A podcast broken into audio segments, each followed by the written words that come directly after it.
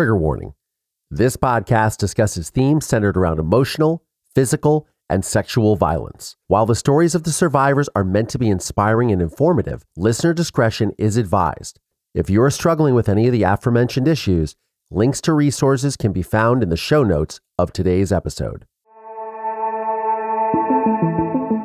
And when I found out the facts about how he would lie to her or use her religion, saying, like, God brought us together, I've never felt this way before. It's clearly grooming, it's clearly manipulation. And all I could think about before the cops came to arrest him was he has ruined everything. Hi, survivors. I'm Terra Newell. And I'm Collier Landry, and welcome to the Survivor Squad podcast. Yay! I'm Yay. so excited. Today is our first episode. At one point, I Yes. thought that maybe this wouldn't happen. Did you, Collier? I always held out the faith. No, I don't know. It's been a while, right? You told me earlier today it's been what, a year since we started talking about this? I got a notification on my phone. It was last weekend that Yes. we really started talking about things. That's when you came down. We got lunch in Newport Beach. Yep. walked to down Corona Del Mar, started talking about the podcast. And it was funny because we were both like, I wonder if this person would want to do this podcast. And what was our common bond? I mean, besides the tacos, because where did we go to? Like this really great taco place. I, I quite enjoyed it. I'm a taco fan. So, and tomorrow was I- Cinco de Mayo. So, it's, of course, I'm a taco fan, right? Yes, happy Cinco de Mayo for the people that are out there celebrating. Yes. But it was really great. We got to walk, we got to bond about true crime, trauma, our lives, the media, everything, how you've been a child in true crime. I was young, a young adult, we'll say. you know, I had had you on my podcast. I was really struck by how the you did a podcast that then turned into a television show that then made tons of money and how they basically came to you and said, you know, well, tough situation. You're, you know, it was public domain. And I just started realizing how survivors in true crime are exploited. And you were feeling the same way. And we wanted to be able to create a space that was an ethical space for true crime survivors that was non exploitative because they, we were allowing them to tell their own stories about what happened to them. Yeah. So I thought it was great that we thought that we could do a podcast together, thought about ethical true crime, and then we went and did our research on our own. The best possible way to Mhm. promote these people's stories, to promote survivor stories, Mhm. because we want other people's stories to be told and we don't want to exploit them. We do want to do the best we can for survivors, and that is having conversations with them. Yes, absolutely. Our cases are so extreme. You know, me obviously dealing with my father murdering my mother and putting him in prison, and you being attacked by Dirty John Meehan and having to defend yourself and and and take a life in self defense. We have this really sort of nuanced perspective on true crime and what people go through that I think that fortunately for a lot of other people they don't really have. And that's a great thing that that normal people can just listen to true crime but i feel it's so key to be able to listen to people that have been in the trenches stared down the psychopaths stared down the murderers gotten justice and and moved on with their lives. And it's so key and and i think that's what we can really offer And that's what makes us unique. yes absolutely besides our wonderful Yes. smiles and charm no i'm kidding so we have today as our first guest who Jenifer Faison. I'm really excited to have her on because she is a producer as well. And what I drew inspiration from your story was how you took your own narrative, and she did the same in this case. She did. So she created the Betrayal podcast, and it is about. I mean, and and you know, you were a big fan of it when she decided to come on the show because you listened to every episode, and you know, she she is someone who got married to her college sweetheart up and moved her life from Los Angeles to to Atlanta and Georgia and really upended her entire life for this guy and was living what she thought was a fairy tale for five, six, seven years until one day it all Yeah. came crashing down. It was one woman or girl unraveling, pulling the thread, uh, uh, the thread out of the ball of yarn. It just kind of all unraveled and led her to find out what trail of deception her husband had been creating. And it's just, it's un, it reminds me of my mother, you know, in a lot of ways. Yeah. Uh, but um, but fortunately, Jenifer is still with us, and uh, but we're gonna listen to Wow. her story. What do you think? Yeah. So let's get into it. Let's do it.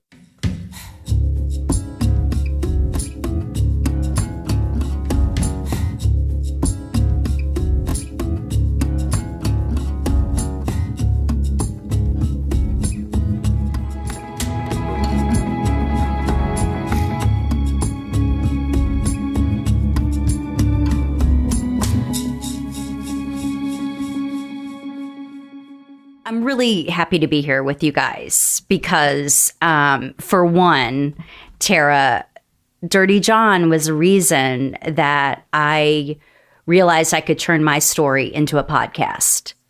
So I don't know. I know it's a tragic story for you, and it's it, it was difficult and everything, but it really did give me a place to um, say, "Hey, this can bring more education to these types of topics." I'm going to start crying. really?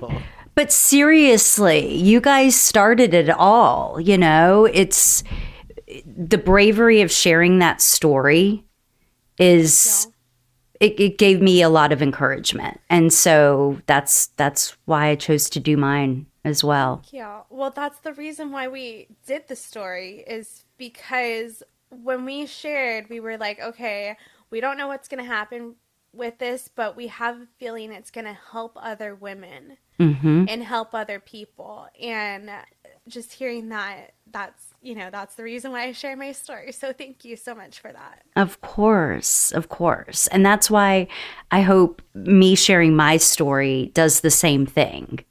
You know, just I think when we tell these stories about topics that you don't always hear about or nobody wants to talk about, we don't learn about Yeah. them. But when we open up and we share these experiences, I feel like we're touching some people out there who feel alone for sure.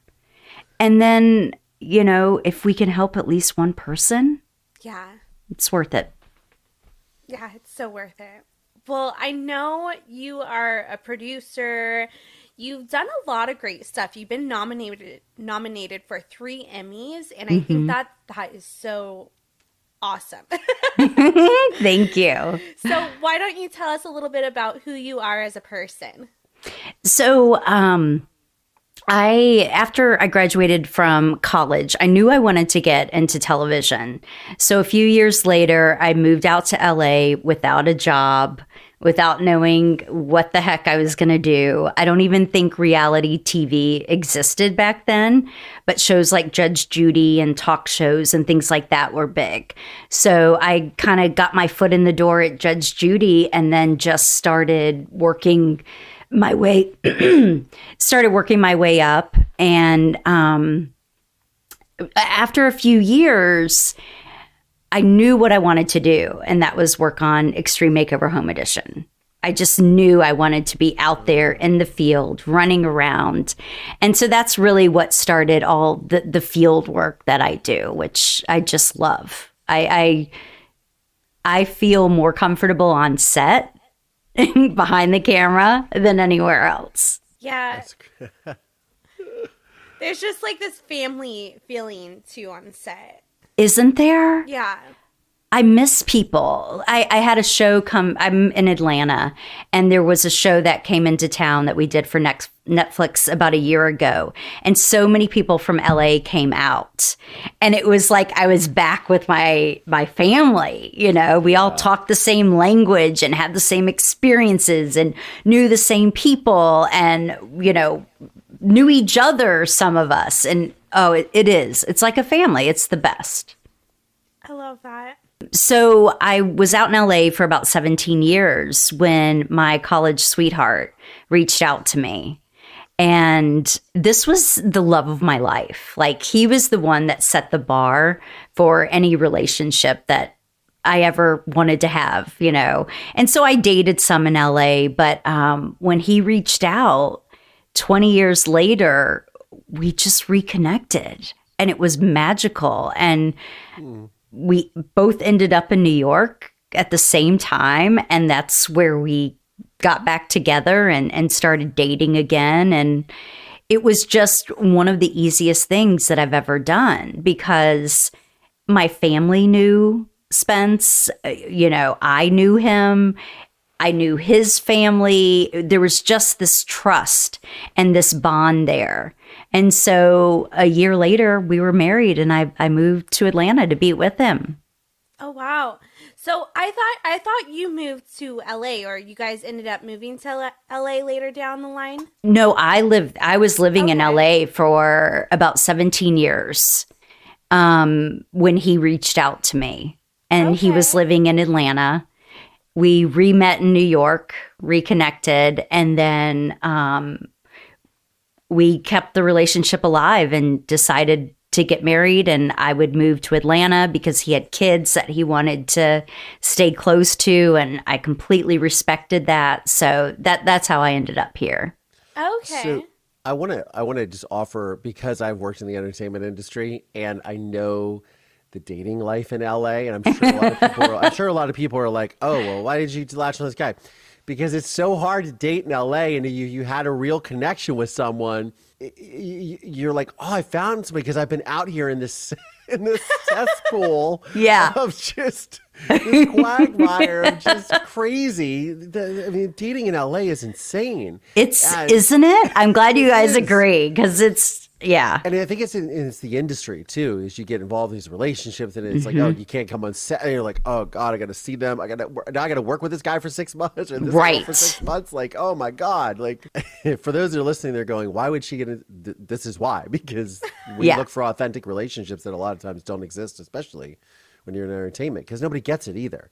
You get a nice person, and they're like, what, what do you mean you have to go in at 5 a.m.? Like, what do you mean you got to go Right. fly out to Amsterdam for three weeks? What are you talking about? Yeah. Isn't- And I think you know Spence was a video production teacher. He he also was um, sometimes freelance videographer, and so I think he um, enjoyed that I was in the business too, and you know tried to kind of understand it and everything. But you're right; it's it's hard to date someone that doesn't get it. Yeah, absolutely. Dating in LA. No wonder I ended up with somebody in Georgia. That's the thing. Exactly. Exactly. And then look what happened. well, and then you also dated him a year and a half in college, right? yeah. Yeah. I mean, literally, he Spence set the bar for me when it came to dating because we had such a great relationship in college. It was just really healthy and fun and easy, which I think is really important in relationships. And one of the things we talked about when we had our initial conversation of meeting was there wasn't really any red flags with him. No. I, I'm telling you, you know, I know in your story, you saw the red flags Oh, yeah. clearly. Oh yeah. Um, and a, a lot of situations are like that. In my case, I I swear to you, I never saw any red flags. Even after Spence's arrest, I would go back in my memory and try to think of is there a single time that you know this makes sense now? And honestly, I couldn't think of anything. Yeah. Wow. I couldn't think of anything. And and so many people felt that way. My family, my friends, our community, you know, his teachers that he worked with, his bandmates that he played with, like everybody, I think no. I know everybody was completely shocked. This was just the last type of person that you would ever think that would be this way. Wow. So what happened? So what happened? um, it's crazy. the timing of everything because I was driving home to see him. I was coming back from Nashville from a show, coming home to see him. So excited. I walk into the house expecting him to greet me like he always did and instead he was just just shaking his head in front of this piece of paper. And for a minute I thought he was joking, but um I looked at the piece of paper and it was a search warrant and it said sex and student on it. And I just knew right then, like, this is really, really bad. I don't even think that I considered maybe it's not true. You know, I, I, I, I asked him, is this true? And, and he told me yes. And that kind of shock when you're living with someone that you completely trust and you feel totally safe with, totally protected by. But yet he made the conscious decision to commit a crime and prey on a young girl. That's who my husband ended up to be. And then two days later, I'm going through his email trying to help him out and discover about 60, 70 other women he was having relationships with, adult women. Wow. I, I just don't know how someone has that much time. Yeah. Right? That's what I said about my father. I didn't understand. He was a doctor. I'm like, how did he have this much time? that's the million dollar question and i think that's why um, one of the reasons i told my story or, or kind of followed it throughout the podcast because i was really trying to find out who was this stranger that i was married to for seven years that i was living with how how was all of this stuff happening without me knowing and there are just some people that are that good. Yeah, no, I just don't like me with my situations, everything that's happened. Like John was the serial perpetrator, had multiple women. I think his numbers are like in the hundreds, 300s or something like that where he's been doing this all his life though. Mm-hmm. Mm-hmm. You know, so this he's had so many women and I have women reach out to me on the daily too sometimes. So I, I just don't understand. I have trouble just monitoring one relationship in life and just like balancing that out. I'm like, okay, I need to do stuff for myself. How do people have time for this? It's like they don't sleep. But I slept next to him every night. Yeah. And I know how hard he slept. Like, so there is just, you know, I think something within him that could compartmentalize. Okay, so he so he was a teacher, He was a high school teacher, correct? and you were on and you were on set a lot. Were you on location a lot? Is that sort of how this was happening? Like you would leave town and he would have these rendezvous, or was this? maybe in the beginning, I think when I first moved to Atlanta and we got married, I did travel a little bit more for work than I, I normally did. But that was only, uh, you know, five weeks here, five weeks here, you know, and when I stopped traveling for work and was working locally, it was still going on. So, you know, he he was just a professional at figuring out how to make it work. And there was. No, I'm sorry. There was. There was nothing. There was no. Like, where is he at today? Or I'm telling you, like he was always in touch with me, always letting me know where he was. I never wondered, like, oh, wait, he's not home for dinner, or no, he he kept normal hours. So when he was at school, he was having these relationships. I mean, obviously with the student, With the a thing, but student. with- but with the other women. You said seventy women. That he was was he actually engaged in relationships with them? I would say maybe not 70 that he actually was in a physical relationship with, but some kind of communication, sexting, all of that.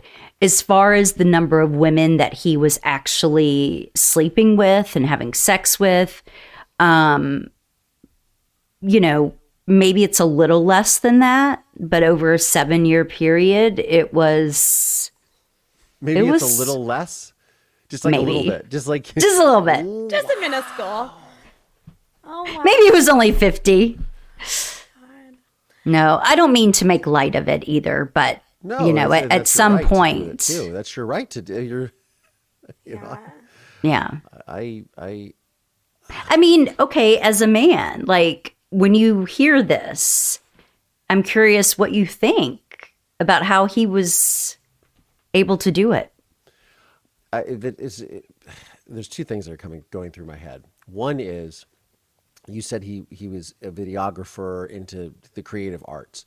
So for me, I'm kind of, and you said he played in a band too. So like, I'm thinking to myself, how do you like? I I at some point go. Do I want to ga- engage in shenanigans or do I want to play guitar? or do I want to go out and shoot something that I'm interested in doing? Mm-hmm. You know what I mean? I don't. I, I, I I find it very hard to comprehend how there could be these relationships or how they could be giving anything. But my father did this. My father had multiple relationships. Oh, really? Yeah. So, and he was a doctor. And I often think, like, what was he doing at these times? Like, what did these re- what did these relationships look like? First of all, because if he's married to you and he's having a relationship, what did those relationships? What were those interactions like? Was it just like, hey, meet me at the hotel for an hour and then that's it? Or are they going out to dinner? Or did they just? Or is he? How does he explain that away? Did they? Well, I'll I'll tell you that I became a detective Sure. once he got arrested, and I got into his email to try to help him, and I discovered all the other women. Suddenly, I became on. I became like I was on a mission to find out everything that I could. I spent hours and hours for probably two years going through everything so I could figure out, you know, how many relationships he was able to juggle at once. When were these happening? How was it happening? You know, I just, I needed answers, not only on who this person was, Yeah. but how did I miss it? Sure. So I became the detective and I would make charts of the women. I would see how they would overlap. I mean, some of these women that he had relationships with, they were like three years long and they would overlap with other women that were in three year relationships with him. And these women probably didn't know there was another woman at all either, right? They did not know. I mean, they knew he was married. Oh. But a couple of the women that I spoke to in the podcast even told me he made me feel like I was the only one. Did he spend? You said he was. He had children, right, from another marriage. That's why he didn't want to leave the Atlanta area. Mm-hmm. So what about them? What time did was he? Was he spending time with his children? With these He was. women? He was spending time with his kids. I, I still to this day think he was a good dad No, because was he? Was were the other women meeting the kids? Was he No. playing family? That's that. Okay, so they didn't know. Like, oh, he's married to mom, but or Jenifer, but now there's Yeah. No, he he didn't. I mean, you know, some of them because they lived near us or uh you know, were involved in something like the Air Force band that he was into. Um they knew us and the kids and everything, but um he was military. yeah. Well, he joined the Air National Guard when he was like I think 39 maybe, 40. Okay, Um, Yeah, probably like 38, 39, I think, because of the benefits and all of that. And he was a musician, so he played in the Air National Guard band, and they were deployed a few times. interest. did did he have does he have an arrangement with God? Like, does he get more time? Like are his days like thirty hours? Like, hey, bro, you're on you're on 30, 39 years old. You you enlisted the guard. That's not much off from how old I am. Uh, it, it, it, it, it's just that's Terra, I love looking at his face and how perplexed he is. I'm completely dumbfounded. As a man, I'm sorry. I am No. I am completely dumbfounded. As a, I mean, I'm not a. I, I have a lot of plates that are always spinning in the air, but they're Yeah. always they're. They're very benign. They're like, am I going to make this? Am I going to do this thing? Am I going to make this thing happen? Like, you know, it's it's never like, how can I play one like one woman and I, she better not. It's a lot of stress. Collier It's- is also not the average male. Collier, I feel like you are very like respectful of women. You have Sure. a lot of women friends. Like, you know, you're not like you don't need to go after women. Like no, I'm not like, a predator. Women kind of just come to you. Well, that's that was my ex's excuse that he never sought after anybody, that they always came on to him. That's a that's a poor excuse, but okay. I mean, come on. He That is, is like the, the ultimate narcissist. he's a predator. He's a predator. well, I mean, like 60, 70 women just don't come on to you unless like you're Brad Pitt, you know, or, Right. You know, unless you're Collier and you have a YouTube following. Joking. Or you have these crazies that, fi- that slide into your DMs, and you're just like, I mean, I guess you're engaging with. I guess it's a lot. That's a lot of energy to put towards something that is not productive Yeah. in your life or the life of the people around you. That's just Yeah. my opinion. It just Yeah. makes doesn't make a lot of sense. Call me old fashioned. Old doesn't make a lot of fashioned.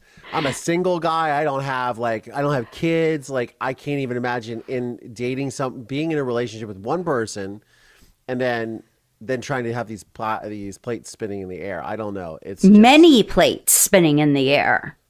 At Yeah. the same time, you're married, you're teaching, you're in the Air Force. you have kids. You We have had an a- ex-wife.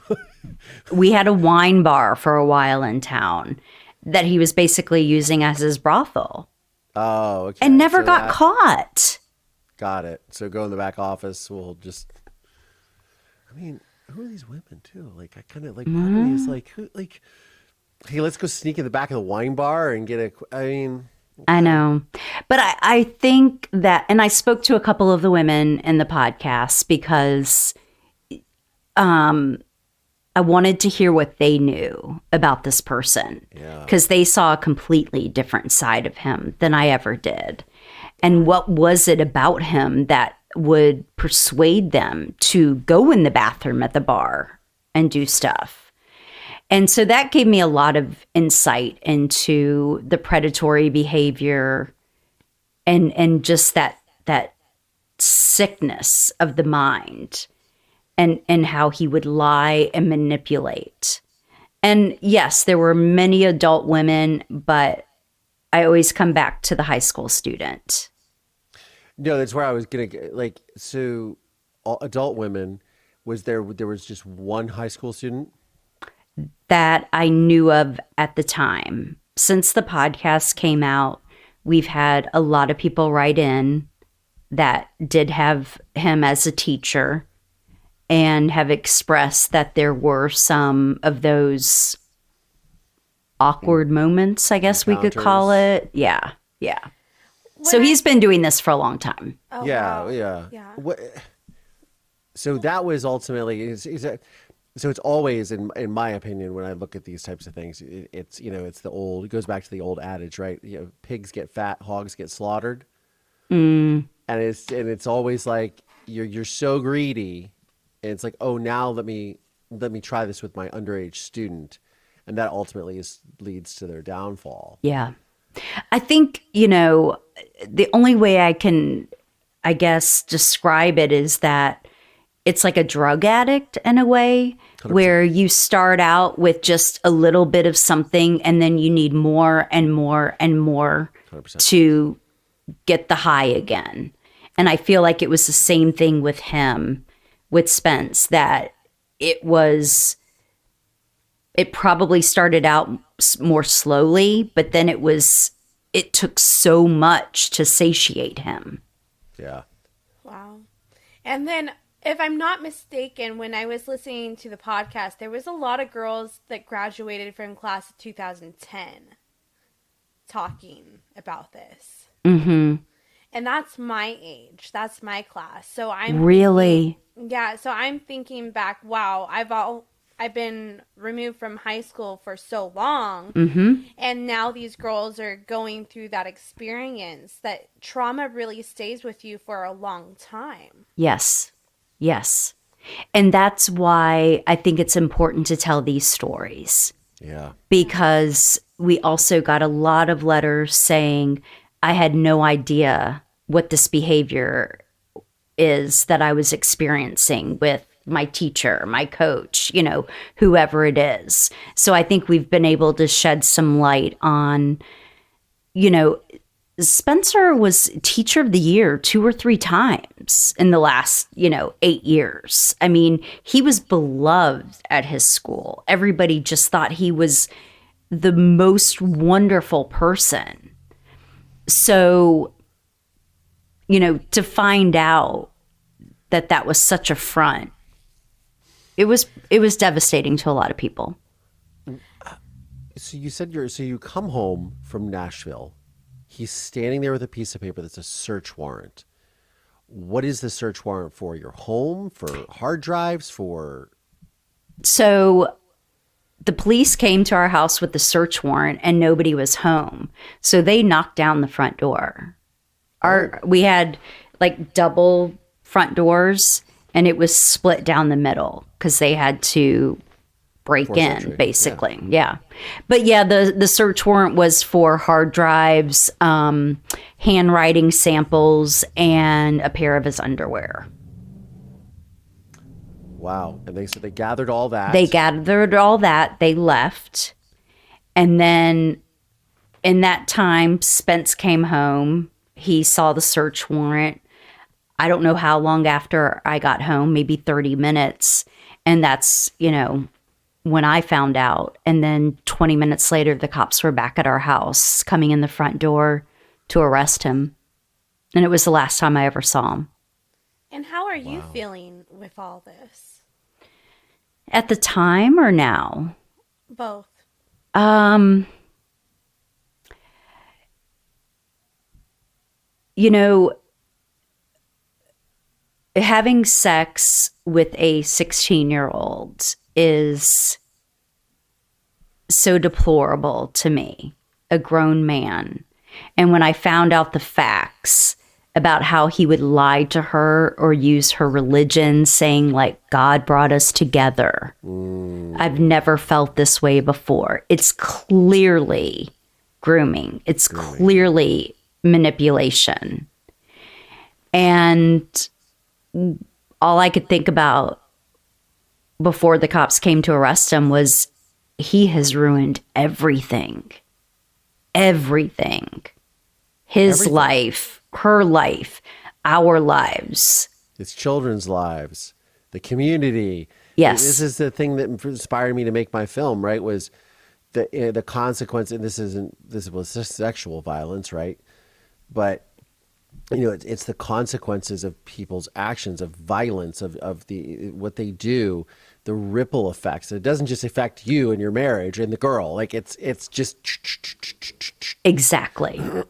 Exactly. the devastation, the destruction, how destructive these people are. That's 70 right. other women, 70 other women Yeah. are involved in this now. And the ones that I spoke with on the podcast, I mean, it had been, I think, three years.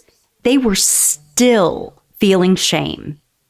They were still hurting from what they had experienced with this person. And yes, uh, the adult women had a choice in all of this, but still, he was so deceptive that he made them do a lot of things that they probably never thought that they would do and feel ashamed of now.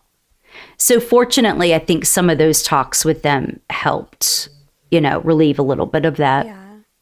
Well, I thought it was really interesting when you had on the grooming expert because it talked about how even in their situation, it was grooming itself. Yeah, I mean, you know, there are different terms for everything. And I know a lot of people were like, well, grooming is for the underage victim. You know, grooming an adult, it can't be. But whatever you want to call it, it's still manipulation, it's still lying. And yes, they had a right to consent, unlike the student did. Um, but he was still feeding them so much bullshit.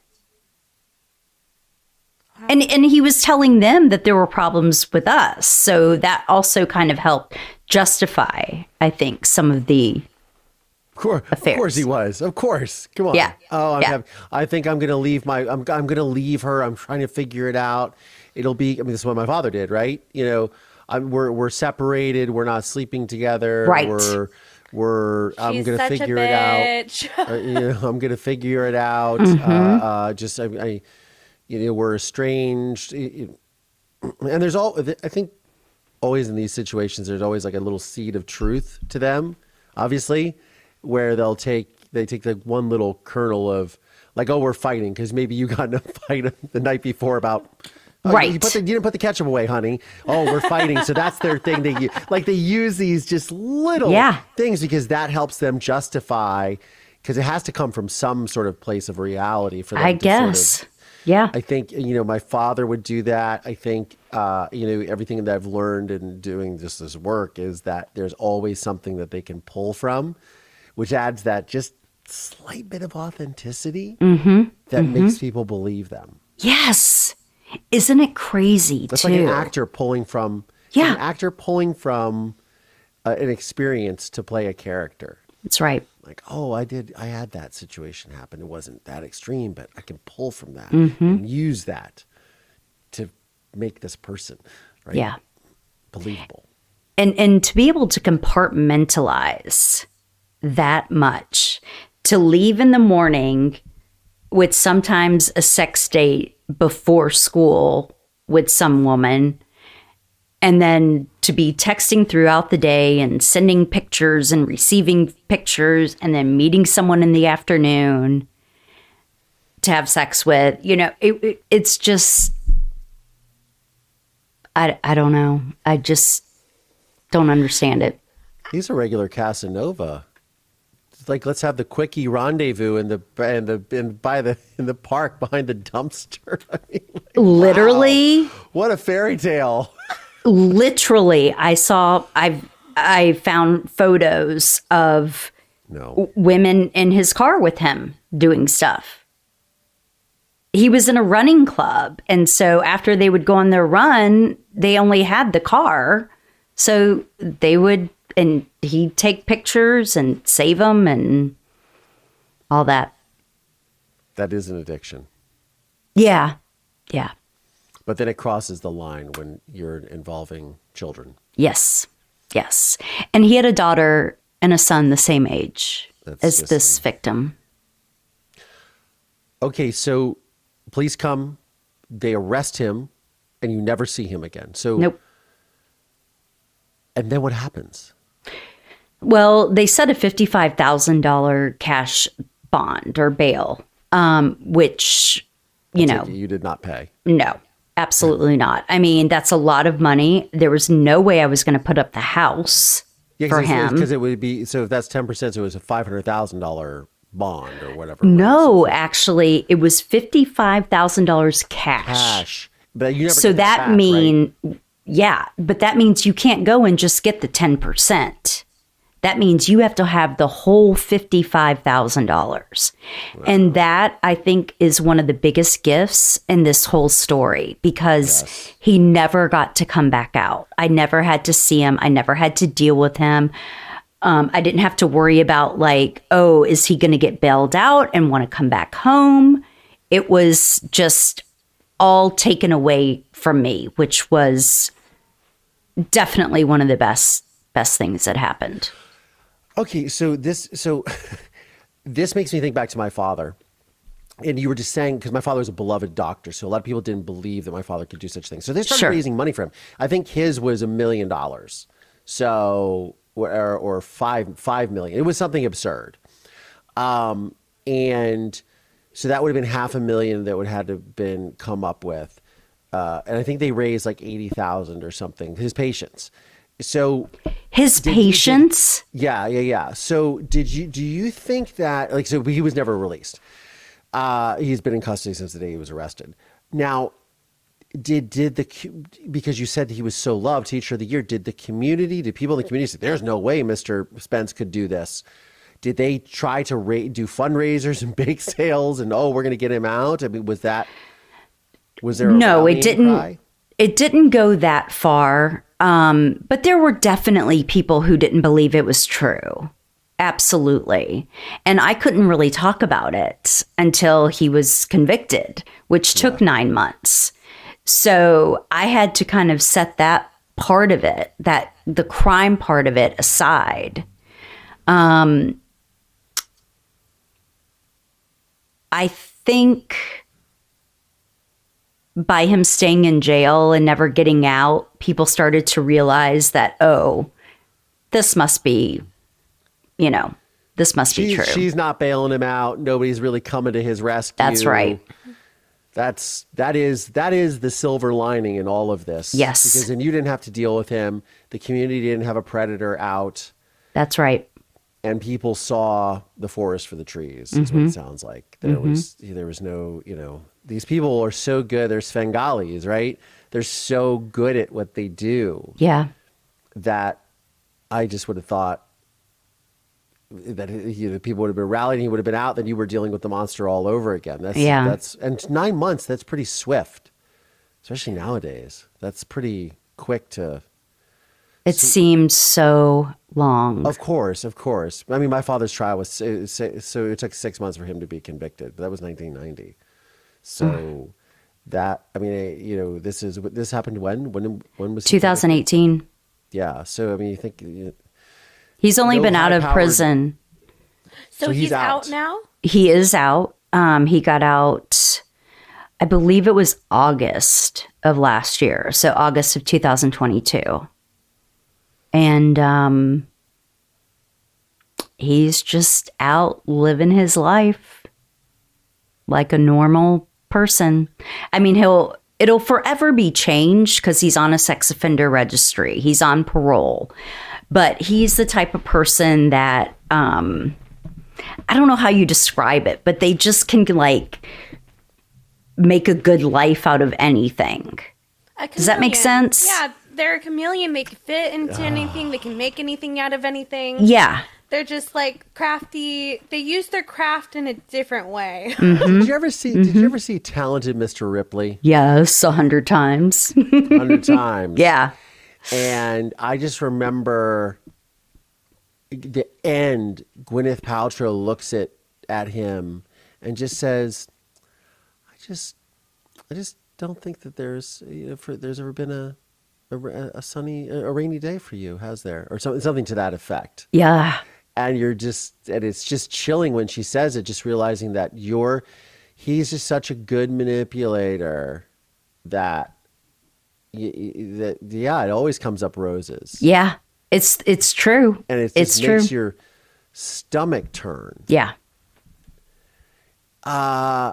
where is he now Um I think he's living with his brother, which is about an hour away from me, but um there's a chance that he could be moving back in with his ex-wife.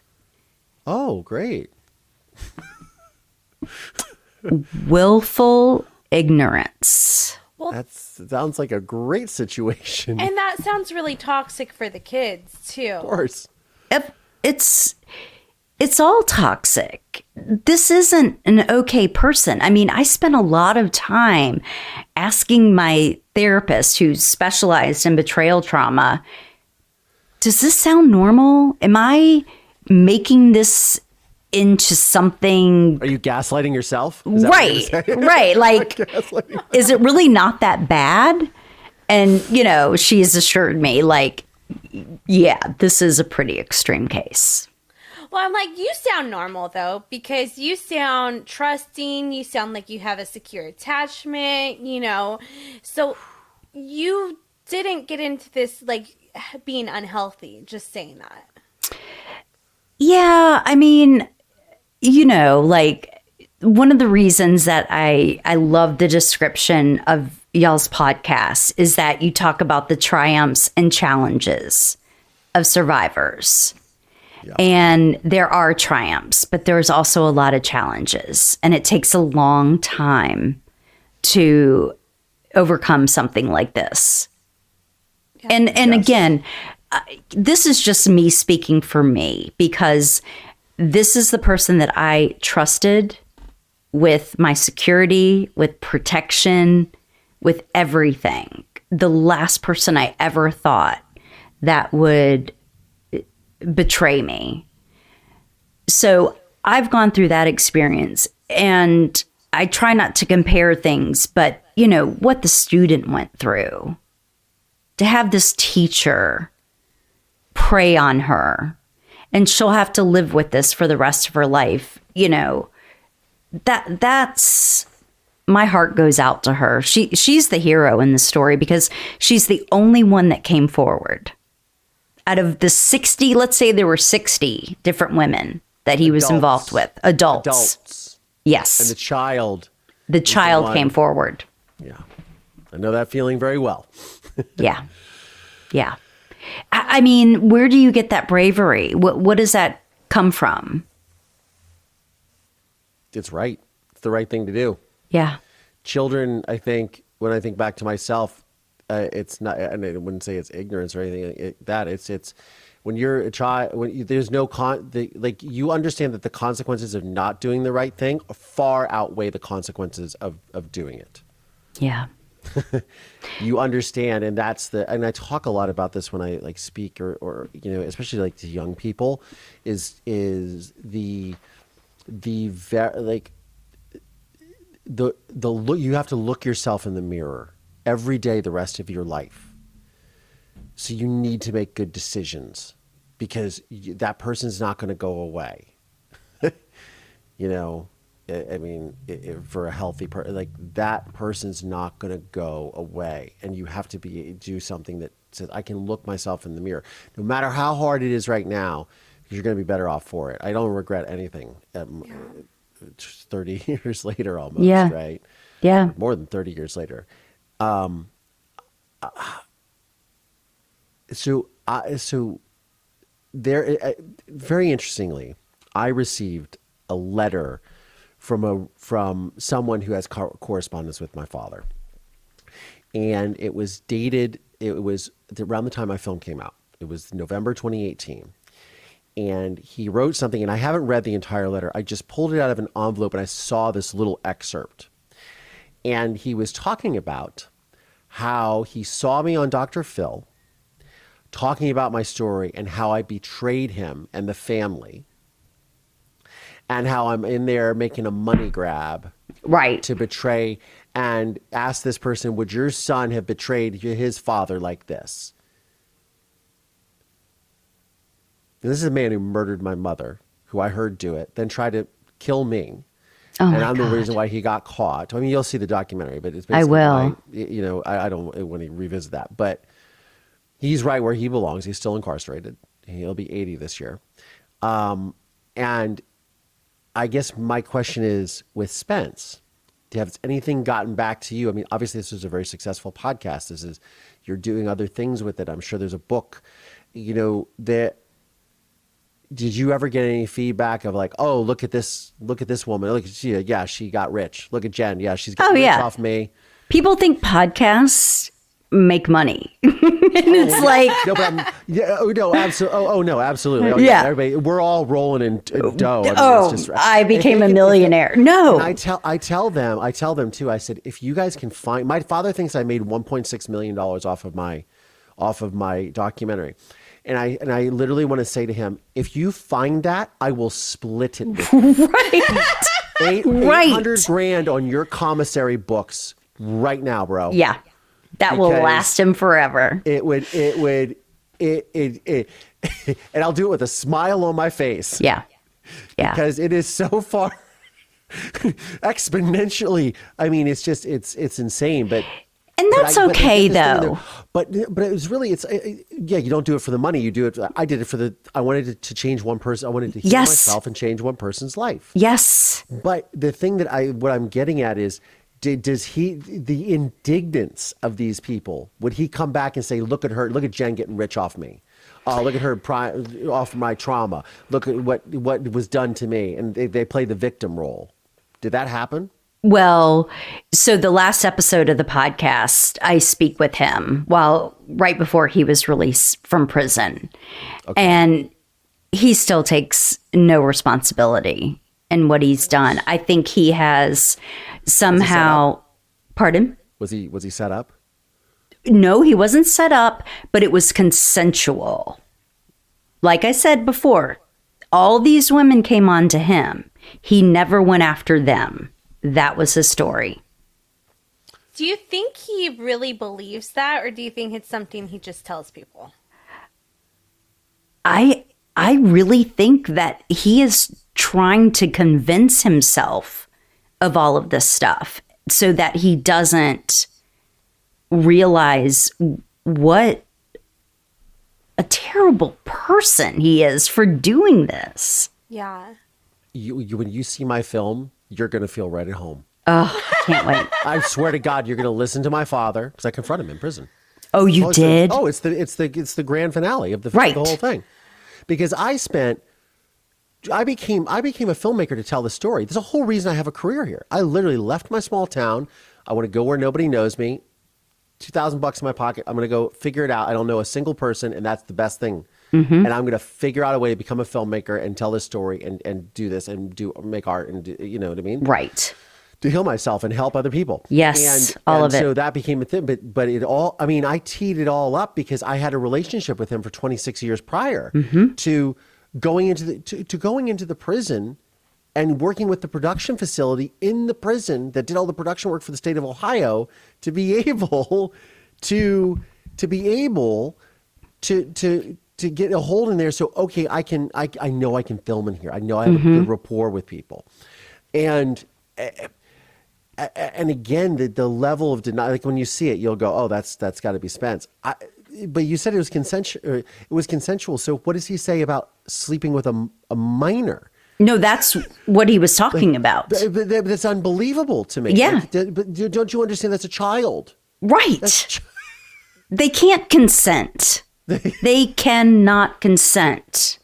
they don't know what they're doing I'm sorry I, I mean I didn't know what I was doing at that age No, and if some, you know, handsome 49 year old teacher when I was 15, 16 years old told me that like he's never felt this way.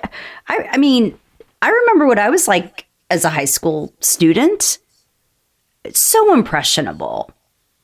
And you want attention. And, and, but yeah, he doesn't, um, I don't think he holds himself responsible for much no, of it. course not And and and he's basically just said, I, I hope everybody just moves on oh yeah it's very convenient right until you marry a reality TV producer. I hope everybody moves on.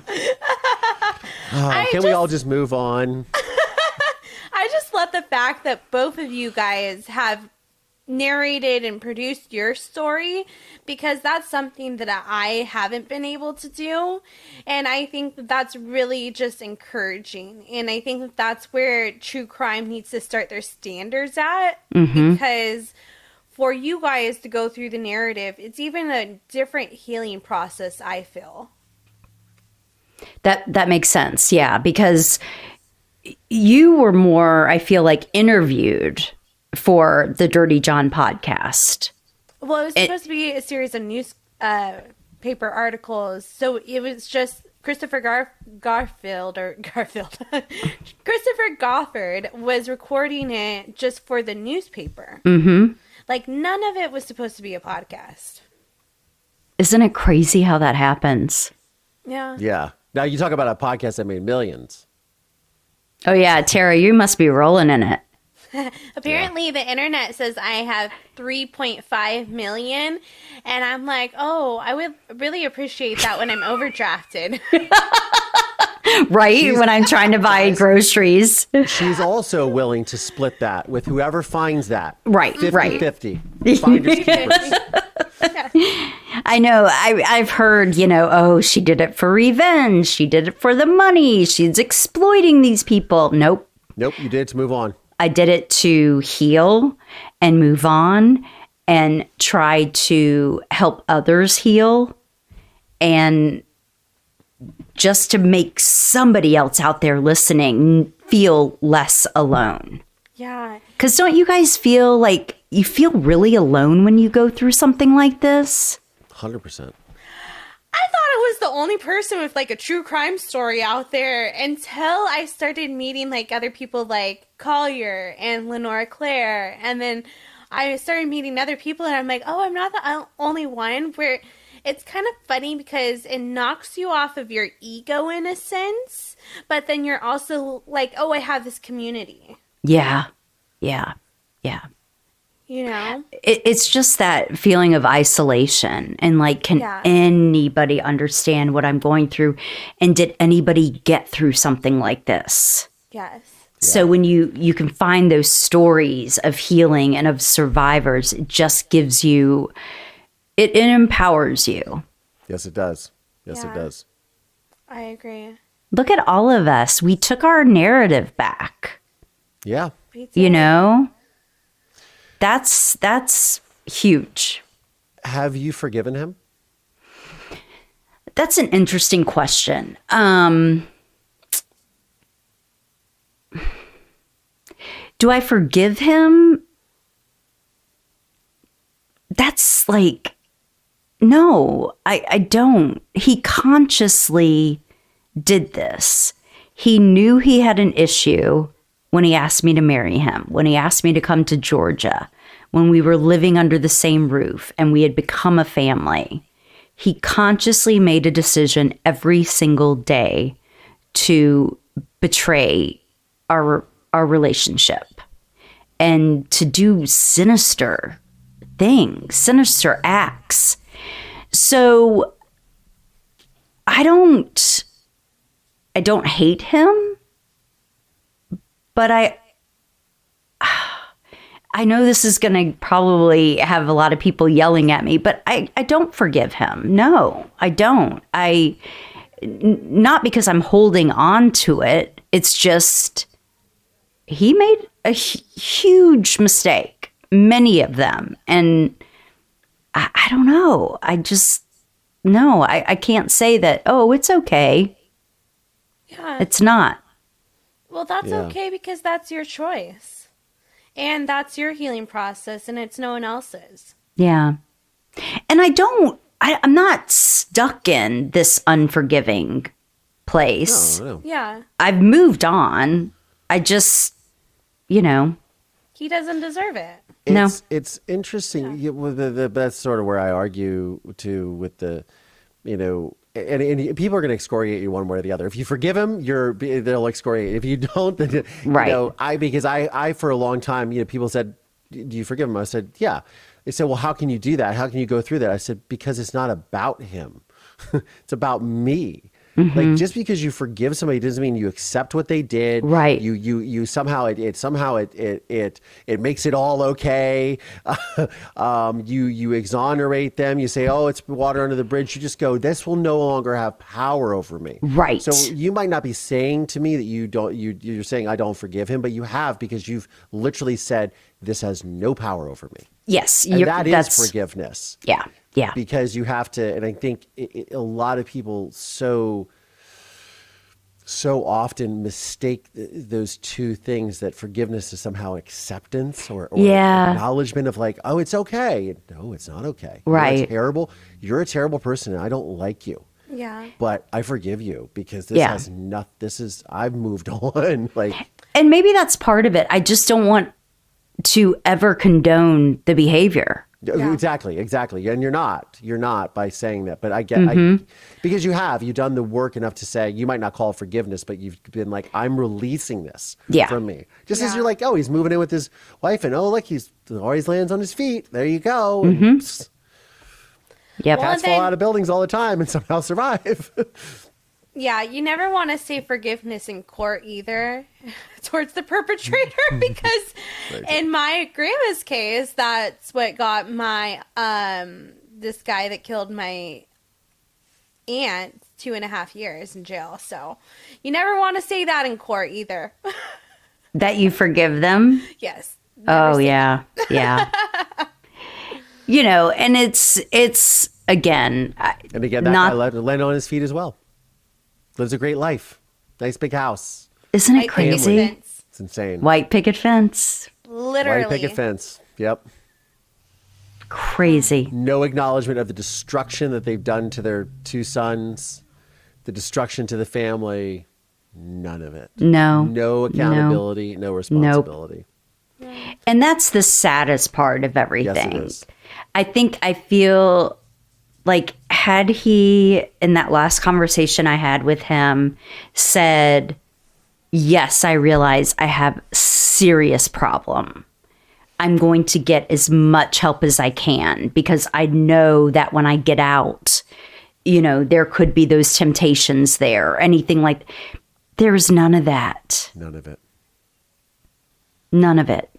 And without even realizing that you have an issue, how are you ever going to overcome it? Yeah. They don't want to. Yeah. Well, and They then don't want to. My father still blames me. Blames you? Yeah, a hundred percent. Hundred. I ber- betrayed him. Murdered my mother. Buried her under a house Oh, my in another God. state that his girlfriend and him bought. She forged my mother's name. I'm the one that found the house. Uh, it's betrayal. Yeah. I'm the bad guy. So, Terra, in your situation, because of what happened with John, how is it with your? Did she um, blame you for destroying that relationship or anything between them? oh no.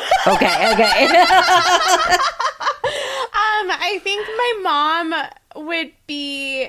Well, I mean, there is a point where there is. You're going through. I'm not sure if you felt this way, but when she was going through learning everything that John was doing, there was a little like jealousy in a sense where it was like, oh, he was with her, he was with her, like what about me? And I I do understand that completely because your whole reality is changing in that moment where you're realizing the one true love that you thought you had is with so many other people. And so now your whole world is coming down and i think that that was so hard for her to go through and mm-hmm. see that like all these other girls are not like her either yeah. you know Yeah. and it's hard to kind of step away and forgive and be like oh it's all to do with him but you kind of have to go through the steps and the motions before you're like it's all him because your trust your learn your heart your brain is everything is telling you to trust him mm-hmm. even though your reality is telling you that this is not true right now And also, you know, what's real? I mean, suddenly everything that you know, yeah your life as you know it, as you've been living it, is completely just devastated. And and your mind is like trying to figure out, wait a second. I've been living in this farce for seven years. Right. And then I don't know about you, but it was like, what is even the next step to do? What, like, where do you go from here? Mm-hmm. You're like, you're in shock and you're just like, I don't know the next steps to life, even. Right. I don't know the next steps to life. That's Yeah. exactly how it was. And thank goodness I had a friend who had gone through um, a cheating partner and found this betrayal trauma expert in LA and introduced me to her. Because putting a label on what I was going through helped me so much. I don't know how you guys feel about that, but just yes. having something defined. Yes. Yeah. You're going through trauma, Or like, you know? for me it was the trauma bonding understand how my mom got attached to him even because there was resentment with her because this guy tried to kill me and so you have to understand the full effects of what happened to you Mm-hmm. Yeah. It messes with your brain. oh yeah And I don't think people realize that, but trauma literally messes with your brain. it changes the chemistry 100% Yes, yes. it changes the chemistry. yes and so yeah no you're living in the four f's. You're living in the fight flight freeze fawn response. And so or you know a lot of people are trying to also change the fawn response to appease response. So just making that apparent to everyone. But there's the responses that you're always constantly living in now because you're now in the survival mode with everything. Mhm. Yeah. Yeah. yeah. And, you know, I love what you guys are doing because you talk to different people who have who are labeled a survivor from all different circumstances. Sure. One of the things that I realize is that there's not you don't have to compare people's trauma like oh what what she went through was so much worse than mine or what he you know or this you you don't have to compare them.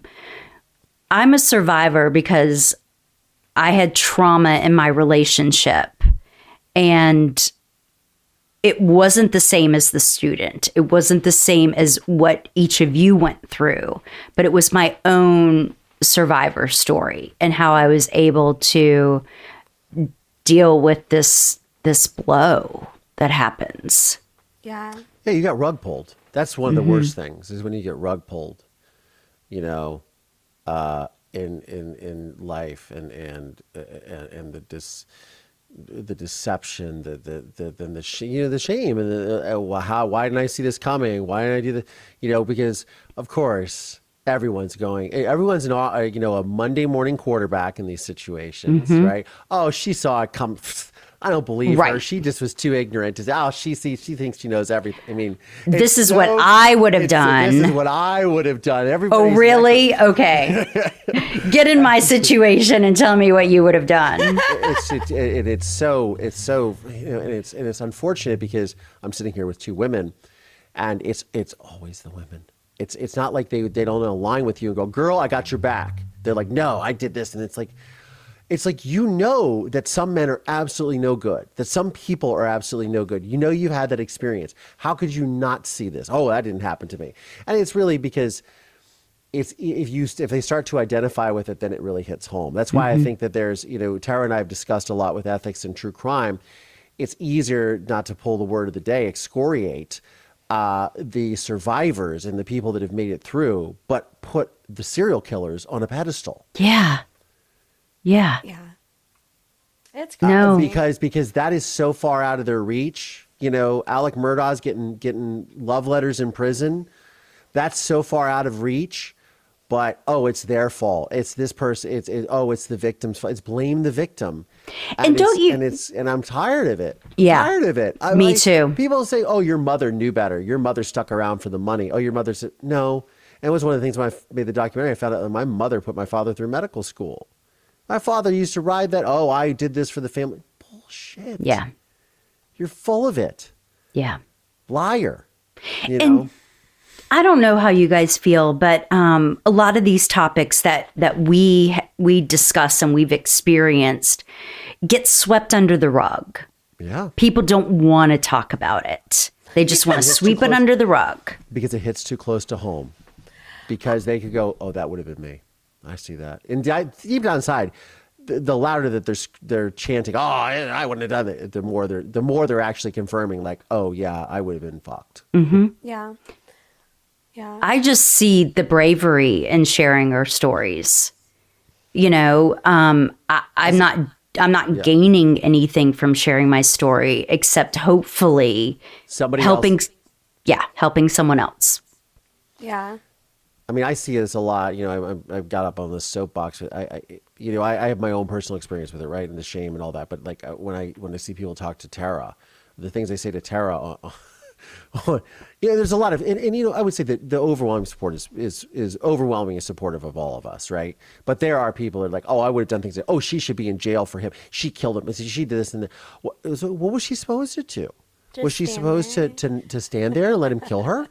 Would that would that have been what you would have done? Would that right. have been what you wanted your daughter to do or your son? That's right. Yeah. Oh no? Yeah, no kidding. you know, and a lot of the people excoriating us as well are people I like I went back through my messages messages and I started replying to people about their stories and I had a lot of responses of don't ever contact me again um because they're still in that relationship Mm, yeah.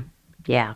You know, and so yep. we really bring this awareness to them. And if that person's not ready to leave that relationship, they're not ready. And it sucks. Yeah. It sucks on everyone's part, guys. Yes. it does. Yes. Yeah. But we can bring light to truth and we can talk about how hard it was yeah. to get through it yeah. You know, again, I come back to what you guys said the triumphs and the challenges of being a survivor. I mean, for me, I think there's a lot more challenges yeah. than triumphs so far. well, I feel, I don't know for me, but I'm, or for you guys, but I'm really blessed that my trauma happened because of the awareness it brings and also just the community it brings. Yes. Yeah. And I was a toxic person, not knowing how to cope with stuff. And then my trauma happens, and then I get therapy and I get help. I know that's how I feel too. I mean, now I'm like, this happened to me, and, and look what I did with it. I've grown yeah. so much as a person. And you know, n- nothing is perfect. Life is certainly not perfect. Um, but I've grown. Yes. Yeah. And I also realized it wasn't my fault. I was not part of the problem and I can't fix it. Yeah. So you have to let it go at some point. So true. Well, on that note, Jenifer, where can we find you on social media? Where can we find the podcast, The Betrayal? So, Betrayal is anywhere you listen to podcasts. Um, it's on Apple Podcast. iHeart distributed it, so it's there. It, anywhere you you can listen to podcasts, you'll you'll see Betrayal. So, yeah, it's um, you know, coming from a producer background, I chose to explore some topics that I think um, might have been taboo for some people. You know, I, I talked with the student, the victim. Yeah. I spoke with a couple of the women. You know, I wanted to do that myself. It really was my journey to healing. And um, I, I think we captured it pretty well. I honestly thought it was really great produced, and I've heard from other people as well about the podcast and how great it was produced. So kudos to that. Well, thank you again. You are my inspiration. That's amazing. Well, as I always say to Terra, we we are all part of a squad that no one really wants to be a part of. No. We're all a part of the Survivor Squad. Jenifer Faison, thank you so much for joining us. Thank you guys so much. So we want to say thank you so much to Jenifer Faison for joining the program. We will have links in the show notes of today's episode where you can find her and listen to her podcast, The Betrayal. Until next time, survivors, I'm Terra Newell. And I'm Collier Landry. And this is the Survivor Squad.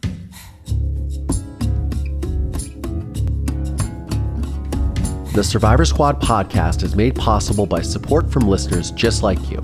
Please subscribe via Apple Podcast, Spotify, or wherever you get your podcasts from. And please consider supporting this program by visiting our Patreon page at patreon.com forward slash survivor squad.